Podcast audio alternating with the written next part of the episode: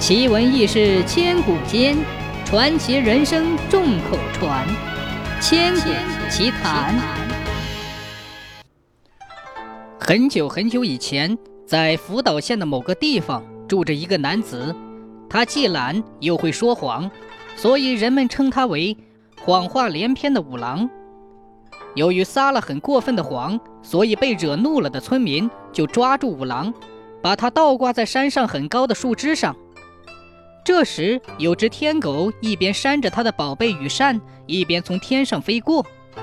他问五郎：“你到底在干什么呀？”五郎说道：“哎呀，倒挂着看风景也是别有一番风味呀！怎么样，天狗先生，你也来试试？”天狗说：“看上去好像挺好玩的，可是我怎样才能倒挂起来呢？”五郎说。我教你，你把我放下来一下。说谎的五郎很好的骗过天狗，将天狗倒挂在树枝上，然后吧嗒吧嗒的扇着羽扇飞到京之都去了。走到京城，看到一座很气派的房屋前立着告示牌，写着：“能治愈我女儿病的人将招为女婿。”说谎五郎问屋里的人：“哎，小姐得的是什么病啊？”